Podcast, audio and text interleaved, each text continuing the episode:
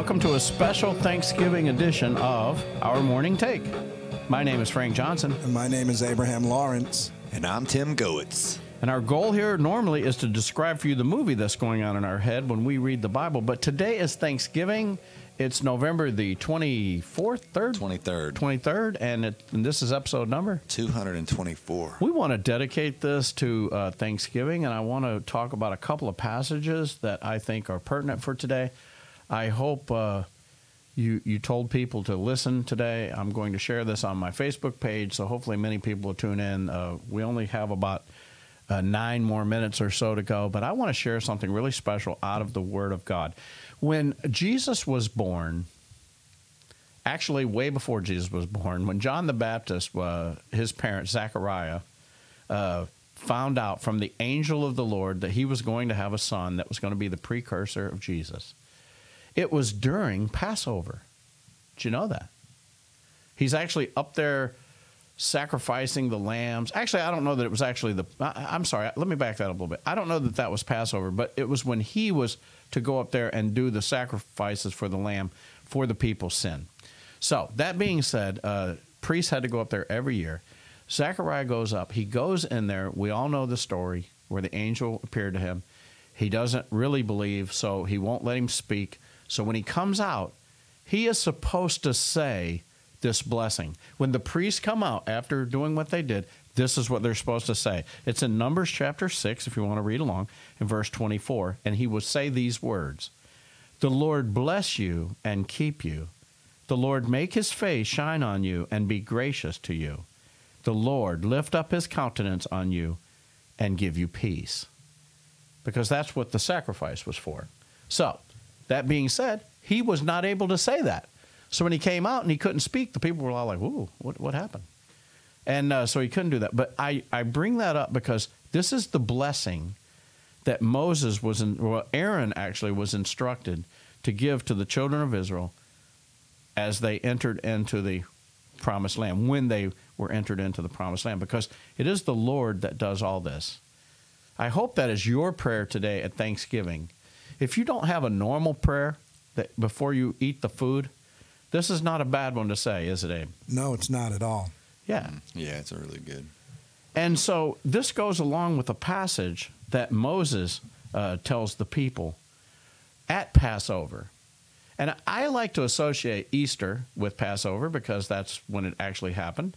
And I also like to think at Thanksgiving, I know it's a U.S. holiday.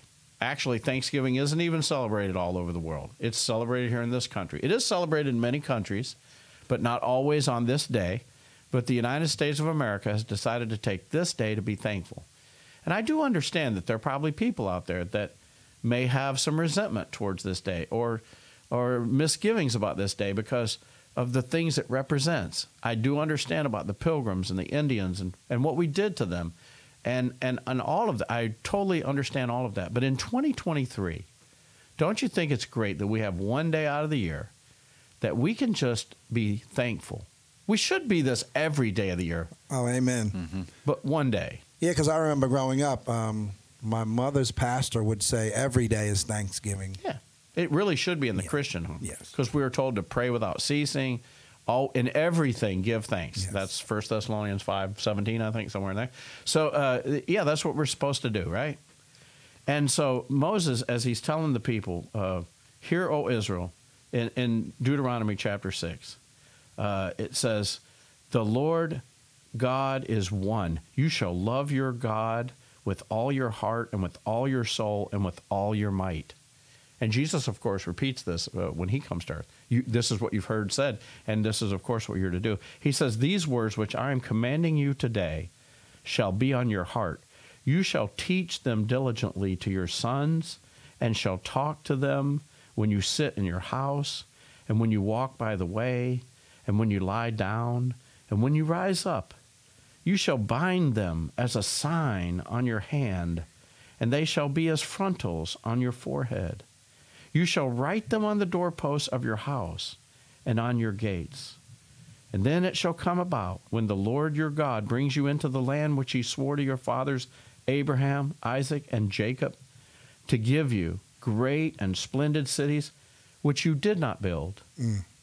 And before I even read this passage, may we understand that the United States of America, we came to a land that was not ours. We did not build these cities. We did not own this land. We literally just took it. I'm not comparing us to Israel or saying that this was the promised land that God gave the pilgrims. I totally understand that. But, but, it does have some things that can touch our hearts because I believe that all of us fall into these categories. So, Abe, think about this.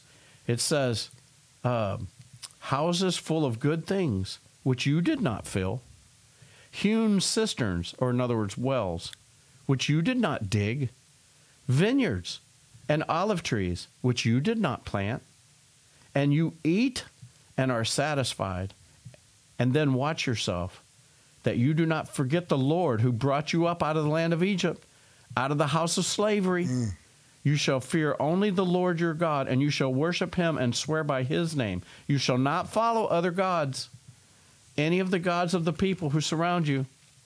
For the Lord your God in the midst of you is a jealous God.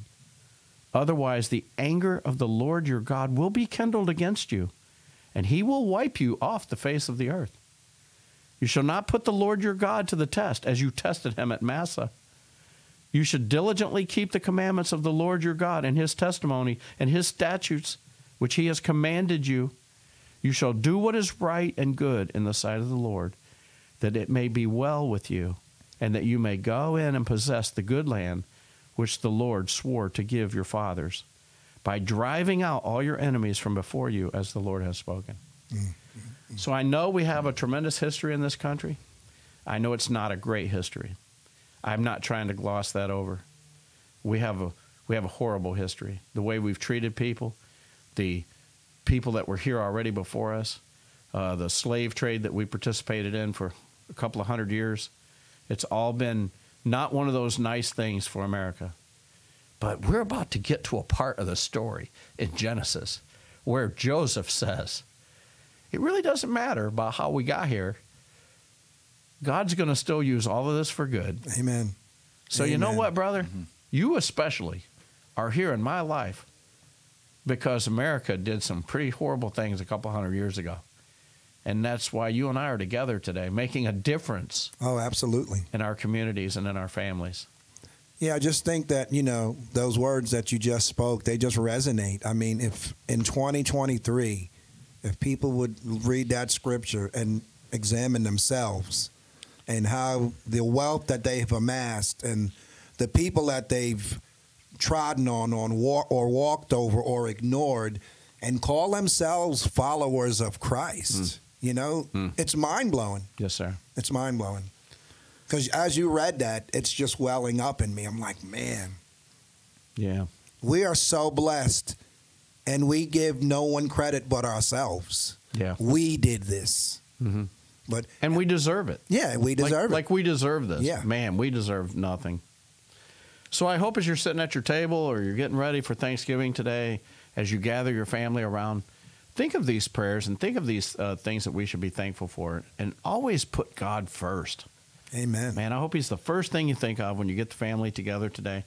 And I pray just a special blessing upon all our listeners out there that have been faithful all the way through November. We, we've had a long journey, Tim, so all the way since January, and uh, we've covered a lot of ground. But uh, we haven't forgotten you guys out there, and you mean the world to us. And I'll tell you, as all the things that I am thankful for, I'm thankful that we have a country that we can be on the air with this podcast, Yes. Yeah.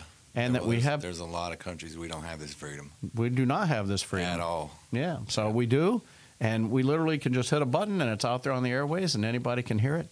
And we- and uh, we're, but we are very thankful for the listeners that we have.